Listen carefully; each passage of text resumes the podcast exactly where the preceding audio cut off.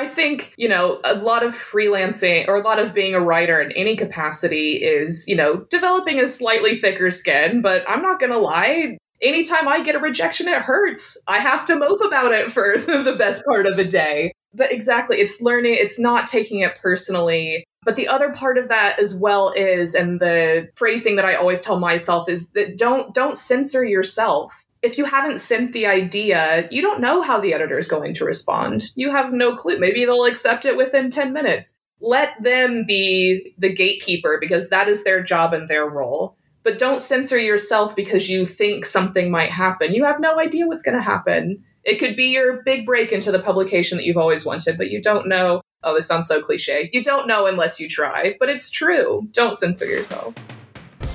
Welcome to the Travel Media Lab podcast I'm your host, Yulia Denysyuk, an award winning travel photographer and writer, entrepreneur, community builder, and a firm believer that every one of us can go after the stories we've always wanted to tell with the right support, encouragement, and structure. I'm on a mission to help women storytellers everywhere break into and thrive in the travel media space. If you're ready to ditch your fears to the side, grow your knowledge and confidence, and publish your travel stories, you're in the right place. Let's go. Welcome back, everyone, to the Travel Media Lab podcast. If you're listening this live somewhere in mid October, I am on my way from Austria to Jordan and sending you lots of love and sunshine from the sunny Jordanian capital, Amman. I hope you enjoyed the first part of our mini series, Editor Insights, that we released last week, in which we spoke to editors Ashley Halpern, Nikki Vargas, and Ashley Halligan. If you haven't, do definitely check that one out as well. Uh, there are lots of wisdom moments packed into that episode. Today, I'm sharing with you part two of this mini series, and this episode is a must listen for anyone who dreams seeing their name on the pages of travel magazines. That's how much insight and practical information is packed into this episode. We're talking to Sarah Khan, an accomplished travel journalist for the New York Times, Travel and Leisure, Bon Appetit and more, whose most recent role was Condé Nast Traveler's Middle East editor in chief. And we're also talking to Lauren Keith, a freelance travel writer, editor, and guidebook author whose work has been published in Lonely Planet, Smithsonian Magazine, Atlas Obscura, Afar, and more. Lauren also worked as Lonely Planet's editor for the Middle East and North Africa. In today's conversation, we really go so deep on topics like how Sarah finds story ideas and the difference between being a freelancer and editor, advice on breaking into this industry and what editors really want from freelancers.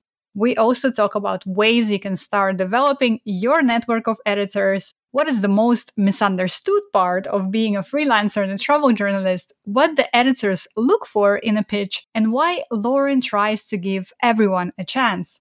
Listen on to find out what writing has to do with the work of a coal miner and why we shouldn't censor ourselves. And remember, if anything that you'll hear today resonates particularly well, be sure to go and check out full episodes with each of these editors where they go even deeper into their path to where they are today. All right, let's get started on this episode how do you in general find your story ideas? Because i think for both you and i for for people who travel for work right most of the time we always we always want to make sure that we have story multiple stories out of every single trip that we take. Mm-hmm. so your story ideas do they do they happen naturally to you or is there more like a process that you follow before a trip where you're like okay i want to write you know i want to have five stories about malta or whatever that is uh, I think it varies. So I, I, obviously just started this role recently, so now my my mandate is very different. But when I was a freelancer, I had a bit more flexibility because I had, you know,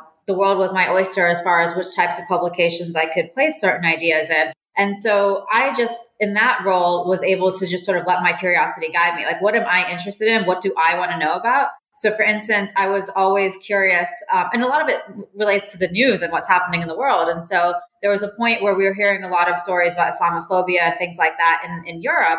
And that just made me really curious about Bosnia because Bosnia is a Muslim country where like they're indigenous Muslims who've been there for hundreds of years, but it's part of Europe in the heart of Europe. And um, so I was just like, well, you know, we keep hearing about like Muslims are not from here, but what's it like in a country where Muslims are from there and have historically been from there? And I think that was kind of what I did a lot of just as a freelancer. I was like, what am I interested in? What am I curious about? What do I want to know about? And then after that you know like the, the next step would be and who would be interested in this story. In that case the new york times was interested in that story um, now, obviously, my mandate is a little different because I am the editor in chief of Condé Nast Traveler Middle East, which obviously services this part of the world, the Middle East, the GCC, and you know broader environments around here, and so and then the diaspora as well. So that's why now I try to obviously there's a mix of like newsy things that are relevant, things happening in the region, but I also, where possible, try to look at the world through a lens that might be of interest to this part of the world where it should broadly be interesting. I would think anyone who's interested in Europe would be fascinated by some of the um, unexpected cultural exchanges that happened in Malta.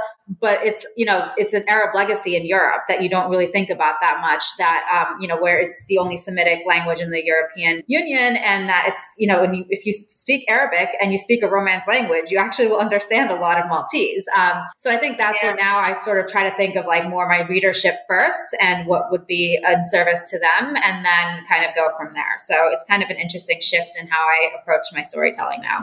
Yeah, for sure. And actually, related to that, I was curious. So, you know, like we mentioned, you recently became an editor in chief. Again, congratulations, by the way. It's incredible achievement. And before that, you were a freelancer for, I believe, eight years or so. So, how do you think your your time as a freelancer in travel media has prepared you for this next stage in your in your career? Um, well, I think it's just helped me really get a lot of different insight into how different publications work and what works and what doesn't, and what I like about editors and what I don't like about editors, and kind of try to be the best editor I can be. Uh, unfortunately, it's still a work in progress because I'm still very overwhelmed by a lot of it. So I can't say I'm as responsive to emails as I'm hoping to become based on my own experience on the other side of the, the computer. Oh my God, I love that because that's such a big gripe for us, right? I know. Trust me, I was leading the charge of griping about it, and I hate that like I have not been as on top of my inbox as I want to, but I'm trying. Um, I think the other thing that's been an interesting shift for me that I'm like, you know, diversity in travel writing has been a very important passion of mine, but I am one human who has one particular lens on the world. So what's exciting for me now is as an editor, I can actually champion that vision and like, you know, really try my best to bring in a broader range of writers. You know, while before I just sort of was able to, and it was great. I loved every minute of being a freelancer. Well, except for the parts where editors weren't replying to my emails. But, you know, like there was a lot I loved about freelancing but I was also one of the things that was kind of cool about it is I just got to write the stories that I wanted to write at the end of the day. Obviously, it's not as simple and, and romanticized as a bit, but you know, you get to kind of focus on things you want to do. Whereas here, I get to find ideas that excite me that I'm curious about, and then try to think of who the right writer might be for that, or like you know, or just finding voices that I like and just sending cold emails like, "Hey, I like that story you did," and you know, inviting them to pitch. Um, so I think that's something you know as a writer i saw this void and this need of like you know a broader range of voices. And and there's only so much i could do and so many people i could recommend. I wasn't empowered to actually make changes. And so i feel like that's something i'm hoping to do a lot more of when i'm on this side of it because of a need i saw as a freelancer. Oh, I love that so much, Sarah, because it, has been sort of my experience too that, and, and you know, I'm, I'm curious to, to hear your take on it, that the travel media industry in general is such an insular space that you know if you if you're not already part of that or somehow connected or plugged in if you don't know the right people if you're not in that space then it's so hard for many of us to break into it. Um, and I know you and, and your co-founders have started Travel is Better in Color, which is an amazing platform that features all the different voices in the industry. But I'm curious, what would you say to someone who is sort of looking from the outside looking into that and they have aspirations but then also they're like i don't know anybody in this industry. What do i do? You know? Yeah. Well i think first you know obviously it's, it's been very problematic for a long time but i also try to have a bit of empathy for the editors where yes, it's been a big blind spot. They should that that should not be okay. And it's, it's I'm glad that people are waking up to it. But also, they it's easy for anyone to fall into a comfort zone, right? Like when you work with one or two writers, you know they're good and reliable, as opposed to going out of your way to seek out new voices, and and you don't know what you're going to get necessarily. We're all doing multiple jobs now, you know, in publishing So, you know, I can see why it's easy to kind of fall into that familiar zone of writers and that little, you know, limited pool and network that you've grown over time. So I think, and, but yes, at the same time, it's incredibly intimidating if you're an outsider. So I think now is probably a better time than most for writers looking to break in who might consider themselves outsiders or not have the right network or the right contacts because I think editors have been waking up to their blind spots and realizing that they really do need to do better. And that's part of where something like Travel is Better in Color comes in, where we have been, um, and you know, I mean, it's, we all have full time other jobs, so there's only so much we can do, but it was sort of our way of showing other editors, and a lot of, you know, top editors do follow that platform and showing them there are really talented, diverse writers, photographers, publicists, and people broadly in the travel industry who've been doing their thing and are very accomplished and very well known and doing it in English language mediums around or English language publications around the world for a long time. So just sort of making it a little bit more accessible where here are a bunch. Just go to our Instagram, you'll see little bios, you'll get to know who's where, what they're doing, who they've written for. So obviously that's for people who are somewhat more established because they've been published in places we're just sort of highlighting some of their work. Um, but I think even so, I think you know, and editors are very receptive to like discovering new writers. So it's kind of like a good way of making it easier for them in a bit and making their job easy for people who are newer and like on the earlier end of the spectrum, I think editors are also just more open to hearing ideas from different people that are new than they might have been five, ten years ago. But especially with COVID and all the travel restrictions that are constantly changing, this is a really good time for uh, writers who are based in different countries and regions that aren't New York or London around the world that are able to potentially, you know, like places that say previously in the glory days of travel writing, an editor might have just helicoptered in their favorite writer to go to, you know, Johannesburg and do something. Now, with all the, you know, unfortunate changing restrictions, they're more likely to commission somebody already based in Johannesburg, which is probably in many cases the best person to tell that story. So I think if you are somebody who's either starting out or doesn't have contacts in, you know, some of the top publications, but you're based in an unusual destination for them, not to say there's anything unusual or exotic about the destination, because, you know, travel writers, we hate the word exotic and, and what that implies, but more just like if it's a place that's not easily accessible to or commonly on the radar of a travel editor sitting in New York, um, this is probably your best chance to actually get their attention.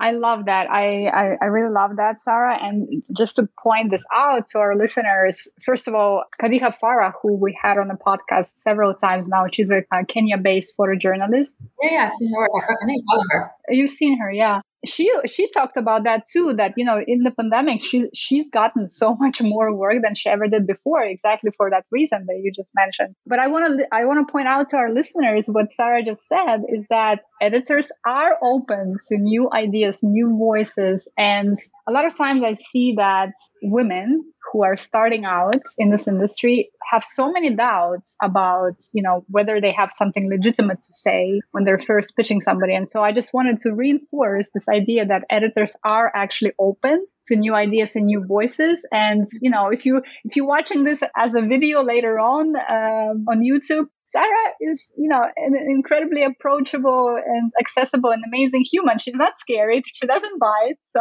they're sorry, like that, you know, uh, they're humans just like us. And we just all are just all we really want is a good story. And if you have a good story, tell it. And and I mean, obviously that simplifies it a lot. There's a lot more that goes into it. But I think the other important thing is if you are new or you're, you know, just getting the courage to pitch somebody, cold pitch somebody you haven't worked with before and you don't hear back or you don't get an immediate yes, is you cannot take it personally. It is not a testament to you or your tra- talent or your lack thereof or anything. It is literally, it could be as simple as you just Zanzibar story and they just did a 10 page feature on Zanzibar. So they're not going to revisit it. And then maybe they just didn't get a chance to reply to your email because again, email inboxes are always a nightmare. Um, so I think that's the other thing. You just you have to have a bit of a thick skin, especially if you're a freelancer, and you just can't sell yourself short and tell yourself that oh this person didn't reply, my career is over. I have no, you know, I must I must be terrible. at it. And I say this as somebody who did that throughout my freelance career, even when I was getting the best bylines of my life. Like there's a lot of self doubt that goes into this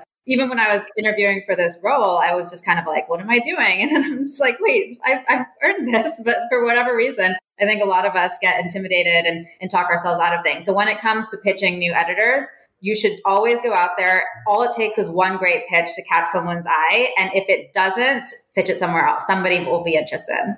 Oh, I love that, Sarah. I love that. that's exactly what I talk about all the time on this podcast. Exactly that, right? Don't don't interpret all the rejections or lack of responses as a personal judgment on you, your work, your worth, worth of your work, any of that. Just you, have to grow really thick skin in this career. Yeah. And I mean, I'll say that as, you know, as somebody that I think was when I was freelancing, I think I was considered fairly prolific and, and rather successful as far as freelancing goes. And I'm very proud of the career I had, but I had so many people that wouldn't reply or, you know, editors I've worked with many times and had good relationships with. And it's just, you always it, the instinct is to take it personally. I often took it personally, but like literally happens to everyone. Like even the people you're seeing that are being published everywhere you want to be published, even people who are starting out. Like it's just it's just the way it is. It's not great. And that's why I said my goal is to be a more responsive editor, even if I am turning someone down, which again, still a work in progress. But yeah, I think it's just you need to know that it's not you and you should always try somewhere else until because you don't know what the, the, the, secret formula is for some of these magazines and publications and what really they're looking for at any given time. So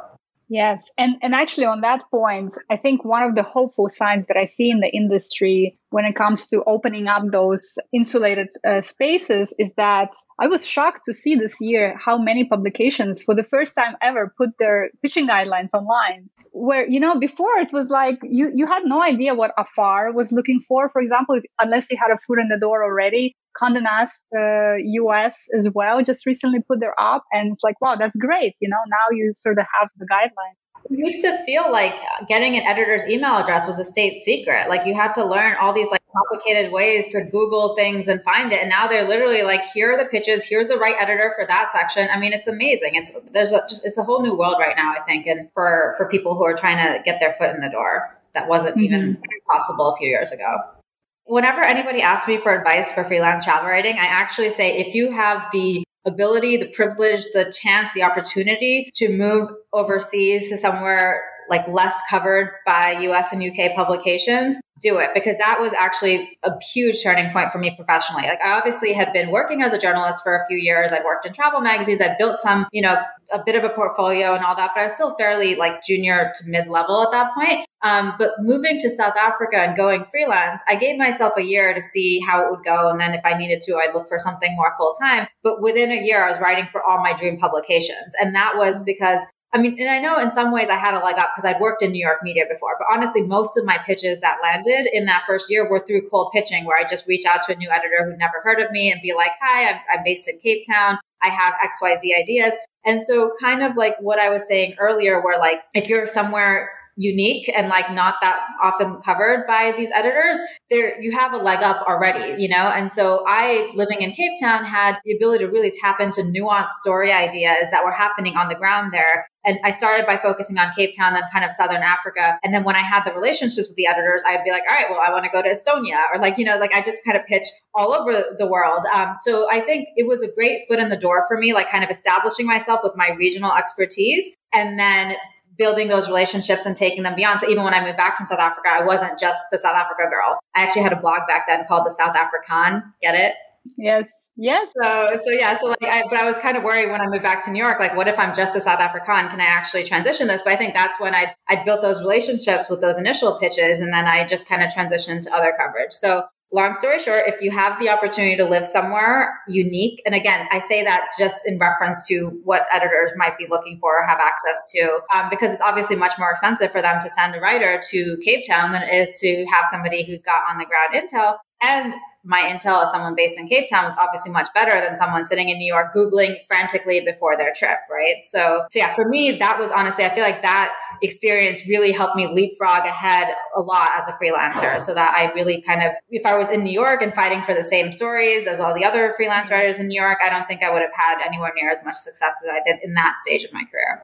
What kinds of stories does Sarah Khan, editor in chief of Nast Traveler Middle East, uh, looks for? Oh, that is a great question. I'm still every day trying to figure that out um, because there's just so much to tell. Is such a dynamic part of the world, and we only have a bi monthly magazine to tell it. So I feel like it's been it's felt a little bit limiting in that sense where I feel like, oh my God, I want to commission everyone, everything. But I think the things that stand out to me are just really strong local coverage of this region. So, you know, stuff that's, and we know the Dubai really well because we're based in Dubai and in the UAE, but I want to hear more from Oman. I want to hear more from Jordan. I want to hear more from Egypt. Um, Tunisia. So I just really thoughtful, nuanced stories, like the kinds of stories I like to write as a freelancer. I want to empower other people to write for me from, you know, this entire region and just, you know, like focusing on the arts and the design and like, you know, just entrepreneurship and like, you know, there's so much happening. It's such a dynamic really exciting time to be in this part of the world. And I really want to showcase that as best as I can. And then I'm also trying to shape our international coverage where I really take into account what stories might be of interest to readers who are of, you know, Middle Eastern or diaspora backgrounds or what like what would be of service to them. So I want to that's part of why I did the Malta story because I think that's broadly an interesting angle, and I hope other people like it too. But I think, like I, I, was saying earlier, like that's something that is a legacy of this part of the world over there. And I think that's so. I want to do a bit more of that kind of not like that every story needs to have that angle, but I'd love to kind of look through the world through that, like filtering the rest of the world through that lens as well where those stories are relevant because there are some really interesting, you know, legacies around the world that I think would be really fun to spotlight. But then also just generally great travel stories and trends. So send me everything, guys. Sarah is open to pitches, you guys. So there you go. There are two things that sort of stood out for me when you were talking just now. One is is actually a great idea when you're approaching a new editor that you wanna you wanna pitch with something. Look at their work. If if it's available online, look at the kinds of stories they've created in the past, and that's a great indication of you know what kind of stories they like to see as well. And the other thing was that I feel that excitement that you're talking about in the region as well. Like the past several years that I've been coming to Jordan, that's what I keep seeing. There's so much creative energy here, but you know, particularly in Amman, and it's so exciting that, and, and I feel like a lot of audiences outside of the region have no idea, or you know, they have a very different idea of what some of these cities in the Middle Middle East look like, and that's partially why we're here, right? We're partially here to change some of those narratives as well. So that's that's really exciting. And I think that is honestly one of the main things that drew me to this opportunity is just this part of the world has been so misunderstood misunderstood and underserved for so long that like yes i want to tell stories that first and foremost are in service to this readership but i also want to show these different nuanced sides of this part of the world and this is a massive part of the world. It's everywhere from you know the gcc to north um, to the levant to north africa and um, you know to just be able to tell these stories in a global way that other people will also kind of see some of the change and the the interesting things coming out of here.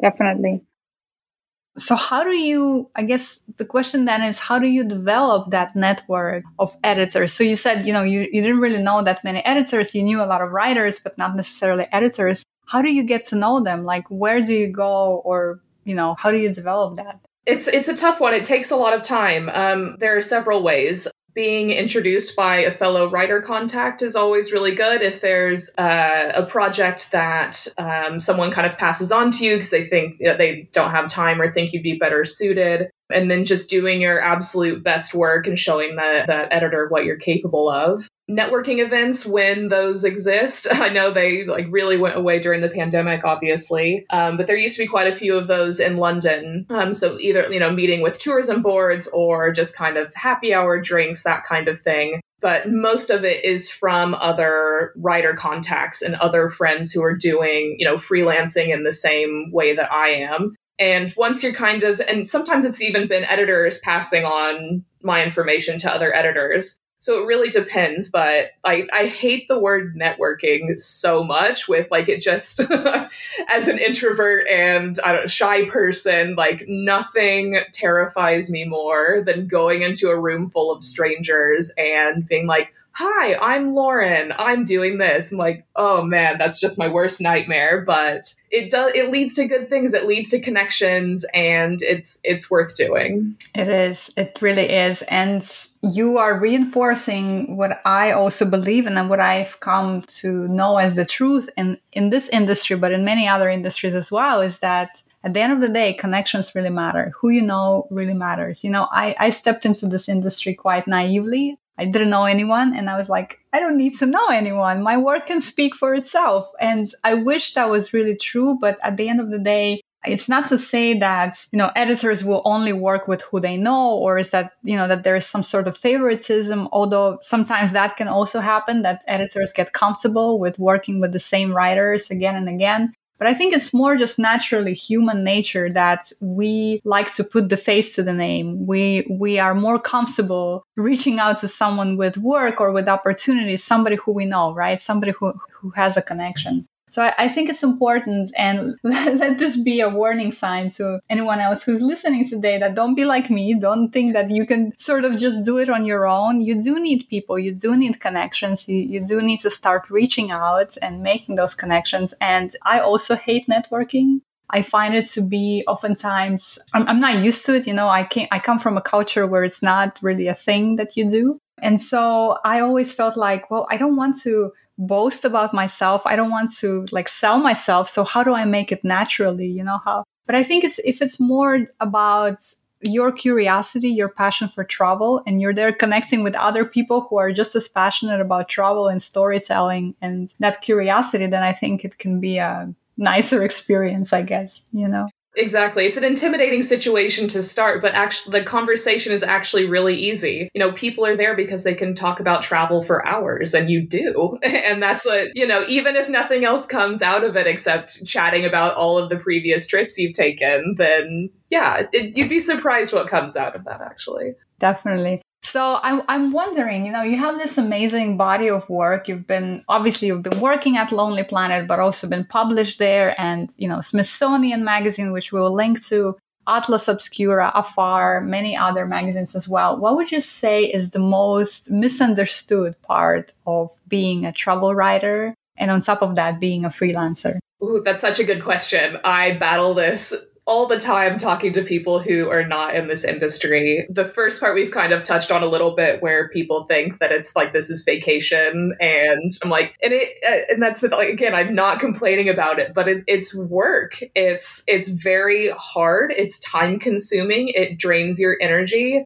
It's in a beautiful wonderful way but it is something that you still have to go away and recharge from the other part about being a travel writer is that you kind of feel like you have to make a story out of everything that you're doing and i struggle with that sometimes. Every single place you go so i we were talking before i was just visiting a friend in new mexico and it's like oh what story is this? What should i you know taking my i drove there so do, should i go through certain towns on this road trip down there? Should i do this? Should i do this? And it's like no just let it be. You don't have to write about absolutely everything. And sometimes it can feel like like you're always working like you it's not possible to switch off and again, like it's such a privilege to say something like that, uh, which I appreciate. But you know, this is this is the industry, and this is what it's like. Uh, freelancing is a very curious one. I find that a lot of people still don't know fully what that means. I'm not, my parents basically don't think I have a job or that I do any work, which I guess is true in a way.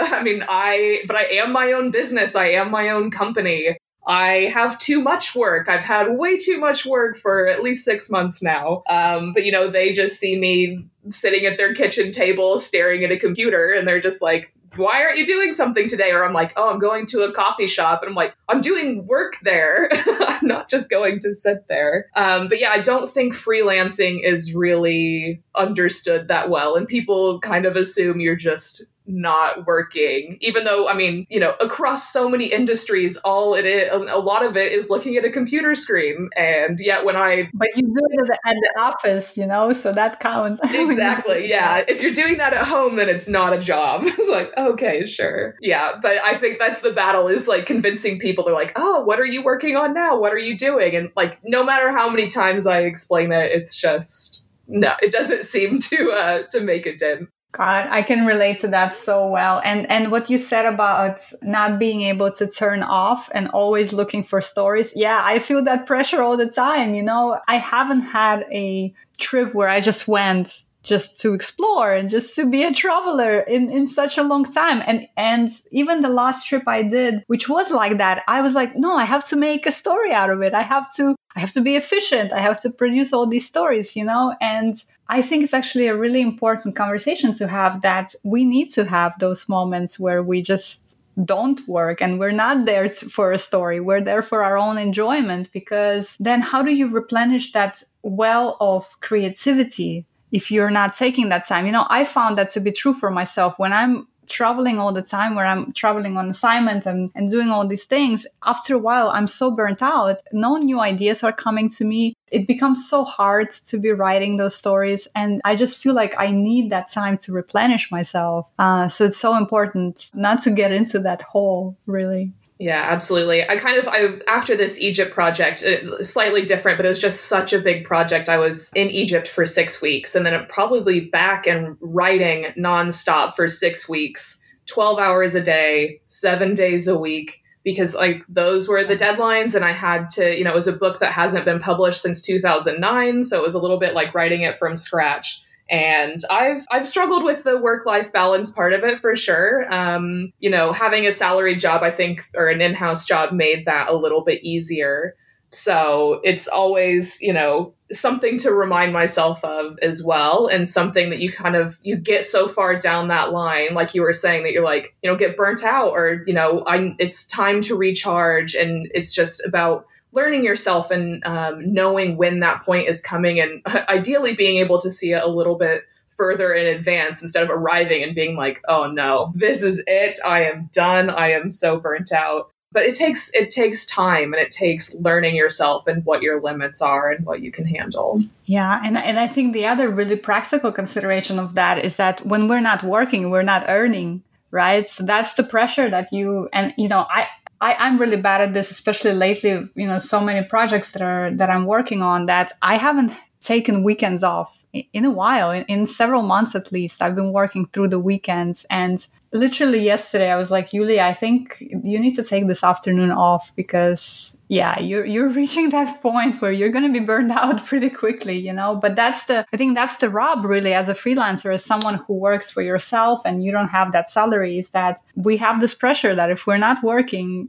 we're not earning, you know. So figuring, but then on the flip side, figuring out well, what can you do so that when you're not working, you're still earning. You know, that's a whole other conversation. And we'll touch on it in the podcast in the upcoming episodes as well. But I'm curious to get your thoughts on that. Yeah, exactly. It's, it's such an interesting one with freelancing. You know, the saying is always that it's feast or famine. There's always too much work or not enough slash zero work. And I've been lucky enough for these last few months that it's been a feast. But then that makes it that is you know it's still it's still hard on that side of things because it's like okay i don't know when these jobs will end they could end tomorrow and then that's it so i'm going to spend as much time as I can working on them right now. And then if they're like, okay, this project is done in two weeks, then it's like, okay, I've gotten as much experience and uh, money out of this as I could. And that's it. And on to finding new things. But then it's like, ah, well, this hasn't ended yet. And, you know, then other stuff is coming in. And it's just, it's all a, you know,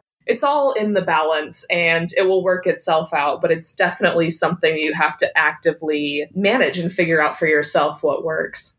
But I still I love that aspect of it so much. I still love the editing side of things and that's what I spend a lot of my time doing. So it's, you know, I have so much love and appreciation for people who make it as full-time freelance writers because that is not me and not something I could ever do and I because I just I love I love the the background side of it more the editing the reading um, the project management side of it. And sometimes I'll get these big ideas and I'm like oh I, I really want to write this and I want to make this happen so I do. But the process of writing actually gives me a lot of anxiety and I don't and it always just it feels like I don't know, kind of pulling my heart out and, and putting it down on a page, which I know is so dramatic. And, you know, some of the stuff I write is like, you know, just top 10 lists and things like that. But I'm like, but, uh, you know, who knows? Maybe this is going to win the Pulitzer Prize. Like, no, I don't, I don't think it is. But like, that's, you know, I always want to put as much of myself in something as I can. So it's a very writing for me is a very emotional and energy intensive process and i can't do it very often um, and i just haven't been trained in that way so that's why i um, prefer and not even prefer exactly, but glad to have as you know that the vast majority of my work and my time is actually spent editing instead of writing. I love that you're putting that fine point on this because you know we we we talk with a lot of writers and photographers on the podcast and we have we have had interviews with editors as well but i just really love going deeper into this distinction between the skills uh, required for an editing uh, profession versus a writing one. And by the way, most writers I speak to, myself included, we feel the same way. That is like pulling your heart out uh, onto a page. It's really personal, right? Regardless of what you're writing, you know, my process, and I've shared this on the podcast before, but my process is the, the very first draft. It's really hard to put it on a page for me. It's so hard. Like the words are coming out so hard. So what I've learned to do is I've learned to sort of life hack my or hack my way into it with this process where I wake up really early at like 4 a.m., 5 a.m., which is way, you know, earlier than usual. And before even having coffee or brushing my teeth, I sit down in front of a laptop. I put a song on on repeat, the same song on repeat. And I just put everything I know about the story on the page. And it takes me about an hour. And it's like everything is you know comes out because at that point your brain is not completely awake yet so you're sort of in, entering this flow state. And then you know later on afternoon i'm more sharp whatever that's when i'm editing. And i can edit three four five ten times sometimes and painstakingly about every single word that's there and you read it and reread it. Like you said there's so much care that goes into these words and sentences that are you know the top 10 beaches or whatever project so you know what i'm saying is don't worry. We're all i think we're all feeling the same way about this this process you know? I would actually love i don't know some i don't know podcast series that you could do next is what people's writing process is because that is utterly fascinating i you know just to hear that you like before you do it you know before you get up and do anything to get your day started you sit down and write i love that so much my process is that it's not even a process. Um, something that should take me one day to write. So I don't know. I call that about a thousand words because I don't think I have more than that in me per day. But so I'm like, okay, it'll take me a day to write a thousand words, but I need a, the day before to like freak out about it. So I, you know, I sit there and like complain to myself and I'm like, I don't know why I signed up to do this. And then it kind of, you know, it's almost like the stages of grief in a way where it's like you're angry at yourself for doing it and then it's kind of i don't i can't remember all of them you know like the resignation and then the imposter syndrome sets in and this isn't my story to tell and why am i the one doing this? And at the end of the day all i hope to produce out of that amount of time is an outline of the story in an ideal world like the introduction would be there but at least like the bullet point outlines, maybe a few notes like what you were saying, like just get down absolutely everything you can, even if it's not in complete sentences or the you know phrasing that you end up using at least all of the ideas are out of your head and onto the paper. But yeah and i some writers i've talked to you know they can't the introduction is always the hardest part right? Because it's what has to hook the reader immediately and you know has to be your probably best written paragraph of the entire thing and some writers say like, oh, I you know skip the introduction to start and then you know write the rest of it and then come back to that at the very end. And I'm like, I can't. I can't do that. The introduction like it tells me where the piece is going, even though like you know that you have the general outline in your head, but I just don't feel like I can flow and move on until that introduction is written. So that will take me hours and hours and then once that's done the rest of it will come a little bit more naturally but I'm, I envy the people who can just, you know, ah, skip that, move on, and then come back to it later. Oh my god, I love I love hearing your process. And by the way, I think f- for me the opening paragraph and also the closing sentence, the last sentence of the piece is like you seal the deal with it. And I loved your your closing sentence in the Hegra story. So again, there's this is a invitation for everyone listening to check out this this beautiful story that Lauren uh, wrote that we're referencing throughout today. But something you said about your process, two things stood out to me. One is imposter syndrome. Wow, guys, listen to this. Lauren Keith, who is this established writer and editor, she's been published in all these places. She's worked in, in all these places she goes through imposter syndrome too, just like do all of us. And we talk about imposter syndrome so much also in our membership and in this podcast. It's something that all of us deal with and how how amazing. Honestly, it's amazing for me to hear that you deal with this too because then it's it really tells me that okay it's it's not a real thing right it's not the voice that tells me it's not my story to tell who am i what am i doing why did i say yes to this it's not a real voice because that voice is not just mine. That voice shows up in every head that's trying to do something amazing, right? And how beautiful it is to realize that. Exactly. And it's so true. And, um, you know, I, I haven't come to a full strategy as to what really works to kind of even make that voice a little bit quieter sometimes. But I really like the, you know, when I start to ask myself those questions of, you know, why are you doing this? Why are you, you know, why are you the person? Who are you? You're writing about Saudi Arabia and you're from Kansas. Like, you're from nowhere. Who are you? but it's just like you know this is my passion and this is what this is a story that hasn't been told yet and you know we all as writers have our own different types of audiences and so if i'm you know if only 50 people read this story then maybe i've convinced one person out of those 50 to travel to Saudi Arabia or to learn about the Nabateans or to awaken something in them that they're more interested in. And I think that's what it all boils down to at the end of the day is that like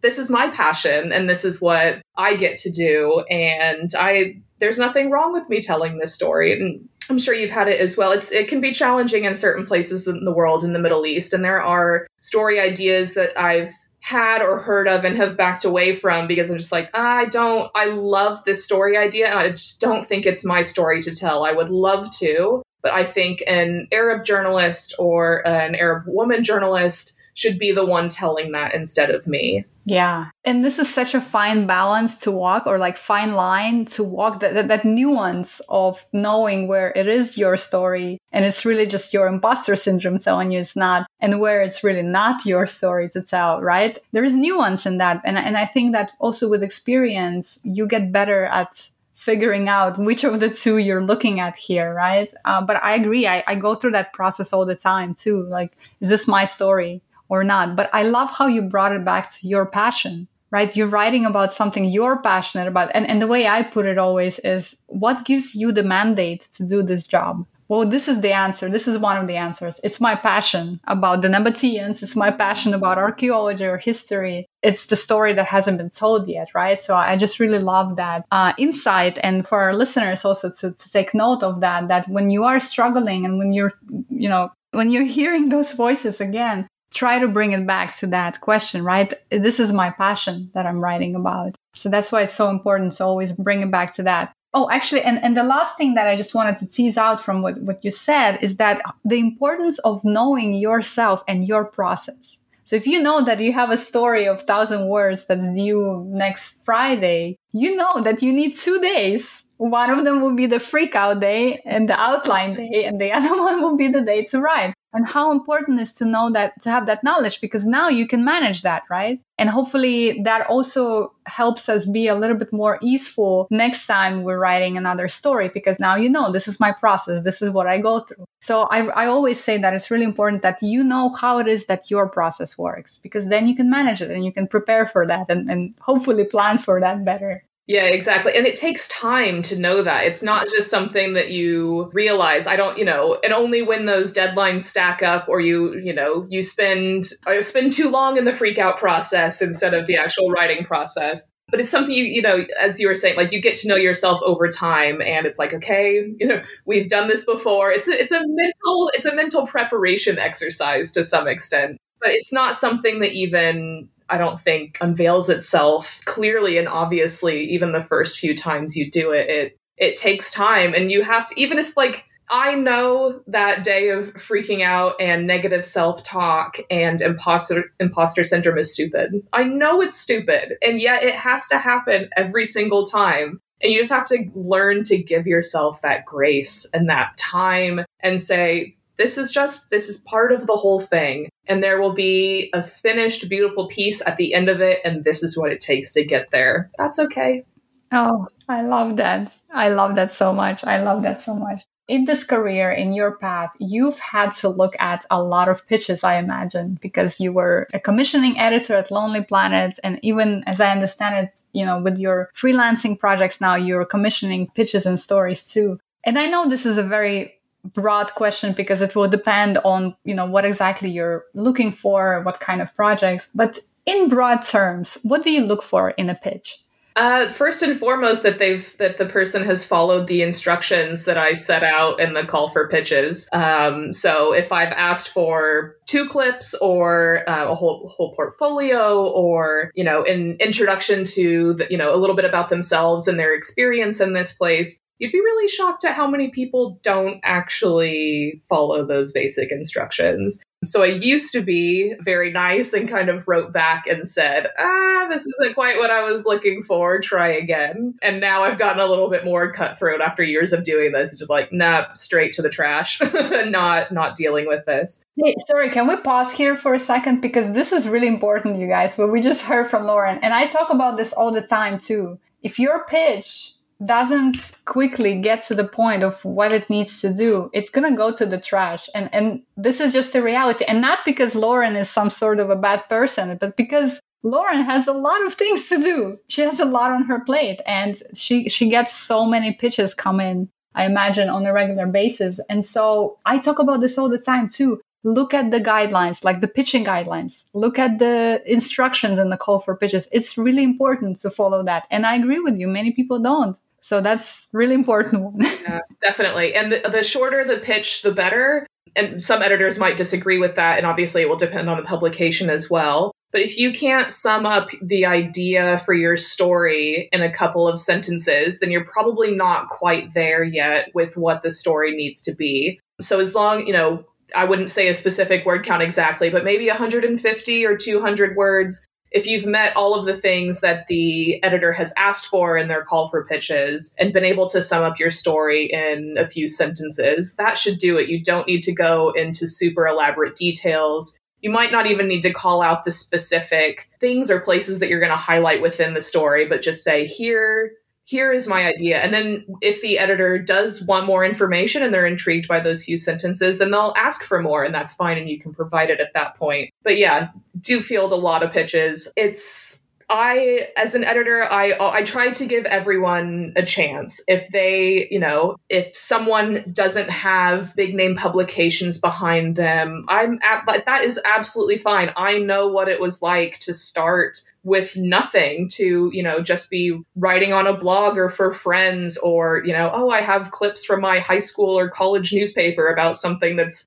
completely irrelevant to what i'm you know writing about now that's okay um, i think it, it's it's just your style and your personality and attitude actually play a really big part in it. If someone is difficult, if a writer is difficult to work with, but they're an excellent writer, I don't care. I don't want to work with them it's much easier to work with someone who maybe isn't as strong of a writer, but who is willing to learn and willing to take edits and feedback and go through that process. But yeah, I wish more editors would do that to just, you know, to give people a chance. On the other hand, I have been burned a million times over through various, you know, just many, many, many rounds of edits, or even writers who have written for bigger publications and have some, you know, strong clips behind them, you realize that there is actually a lot of editing that went into that, and maybe the original submission wasn't quite as strong. So it's it's a again, it's another skill that you learn over time and through fielding and working with pitches and writers, and you learn to look out for certain things but yeah, I I do my best to give a lot of people a chance to give them that foot in the door because everyone needs that. Oh, I love that. I I'm so glad that you said that, Lauren, and I hope everyone listening now paid attention to that as well because you know it, it's funny how like you you're sort of reinforcing all the points that I always talk about as well, and one of them is you know a lot of because in the travel media lab community in the membership, but also in the broader community, a lot of people are interested, but a lot of people are not pitching, are not reaching out because they're like, well, I don't have any clips, I don't have any portfolio. But it's kind of a catch 22. You need to start pitching to start building the portfolio, right? And how do you do that? What I always say to them is that if you do your homework, if you go through the guidelines and the instructions, if you follow that, and by the way, a lot of publications are now putting their instructions up online. So it's much easier than when I was starting six years ago, that wasn't happening. But if you do that and you have a great idea that fits with this publication or with this call for pitches, an editor worth their salt, and that's my really like my my big conviction that an editor worth their salt is not going to turn somebody away because they don't have a big name publication in their portfolio if the idea is great and if it fits. Wouldn't you agree? Absolutely. Clips are like it's uh like an added bonus, but not the end all be all if the idea is solid, that's what matters. That's the result at the end of the day. It doesn't matter what you've done for other publications. This is its own contained article. This is, you know, this is its own small project. So while it matters what you have done previously and who else you've worked with, it's not, yeah, it's it's not a hundred percent of the deal. Oh, it, it's giving me goosebumps. I love that. That's really wonderful. Oh, I'm so I'm so glad that we we talked about this because this is really a big barrier for a lot of people. And unless you start pitching, again, it's that catch 22. You're not going to be able to progress, you know, because how do we get better? We get better by doing the work. My original pitches, my original, you know, from my first couple of years in this path, I look at them now and I'm like, oh, I wrote that. You know, you improve through doing the work. And so it's so important that you start doing that. Absolutely. One of my favorite things that I've ever read, and I'm going to misquote it or not quote it exactly correct, but it was something that uh, Cheryl Strayed wrote. She's the author of Wild and a few other books. But she wrote something, you know, she, she has the write like a motherfucker. And like that just always sticks with me. But there was a part in those series of articles and this kind of ties back into imposter syndrome as well where you know she talks about practicing writing and it's like it's like doing sets and repetitions. It's a muscle that you exercise. And then she compares writing as a job, as a career, to being a coal miner. And she says something like, Do you think the coal miner goes into the mine and just stands there and is like, Oh, I don't know. What am I doing here? It's like, no, the, the miner just digs. You start digging and you get there. And I think, like, just repeating that to myself in my head is like you just you dig. You start going. The only way to get to the end is to start. I love that. Oh my god i love that. That is awesome. Yeah the, we are we are like miners in some cases that's true and we and we dig and sometimes the the inspiration you know it's interesting. It listen we, we could probably have a whole conversation on like you said the writing process and the intricacies of that because it's interesting how this works. Sometimes it is that you know hard. It's like pulling teeth. It's like you're digging through this mess to get to the other side. But sometimes i do feel like i almost like enter some sort of highway and words just flow out of me. Like they're just been giving to me from somewhere and they just come out. It's so interesting how sometimes that happens too you know yeah, absolutely. And that that's the ideal to reach. And maybe you have to do a little bit of digging to get there and then it comes. And it, it's it's different for every piece I find. Some are like being on that highway and some are like standing in the cave. And you never quite know which, you know, how it's going to go, but I, it's it's always a process. Yeah, definitely. Um so well then to close on that loop then what would you say to someone who is you know maybe interested writing or like pitching Lonely Planet or pitching Afar or pitching any of these other publications and doesn't have this big portfolio to start with, what would you like if, if there's one thing you could tell them, what would you tell them?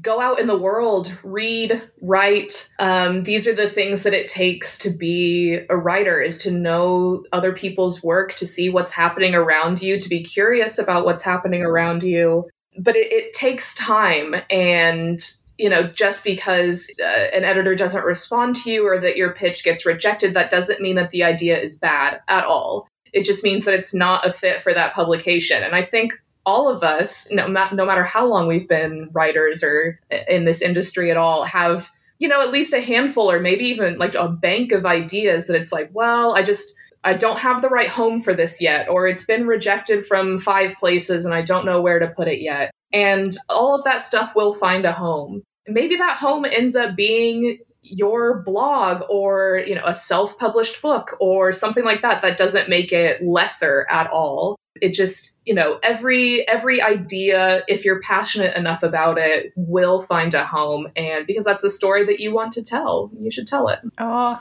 I love that. I love that so much, Lauren. That is so beautiful. And and I'm actually surprised that we haven't even touched on rejection up until now because such a big part of this process, right? Like getting rejections. And and that's another thing that really stops a lot of people because they're not only they are worrying about the portfolio that they don't have but they're also worrying about getting a rejection and i always also say that it's such a normal part of this process and there's nothing to be afraid of because all it means is that at this time for this particular editor, for this particular publication, this idea is not a fit. But the problem is that we often internalize it as, oh, you're no good or your ideas are no good, you know? Absolutely. And I like I think, you know, a lot of freelancing or a lot of being a writer in any capacity is, you know, developing a slightly thicker skin, but I'm not going to lie, anytime I get a rejection it hurts. I have to mope about it for the best part of the day. But exactly, it's learning, it's not taking it personally. But the other part of that as well is and the phrasing that I always tell myself is that don't don't censor yourself if you haven't sent the idea, you don't know how the editor is going to respond. You have no clue. Maybe they'll accept it within 10 minutes.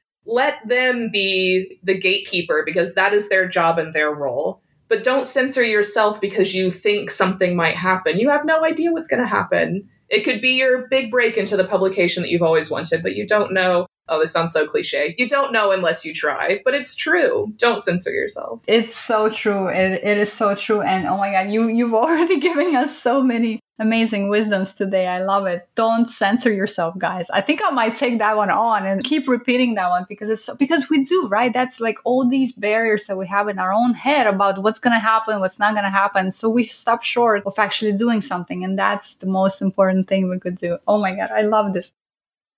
Thank you so, so much for listening to our show today. I hope you enjoyed the second part of our Editor Insights mini series. And if so, I want to ask you to please take less than a minute right now to support our show. You can do that by leaving us a rating or a review on the Apple Podcast app, or by sharing this episode on social media, or maybe with another person who would benefit from it. It really helps us get discovered by more listeners just like you that would find our show helpful, and it means so much to me.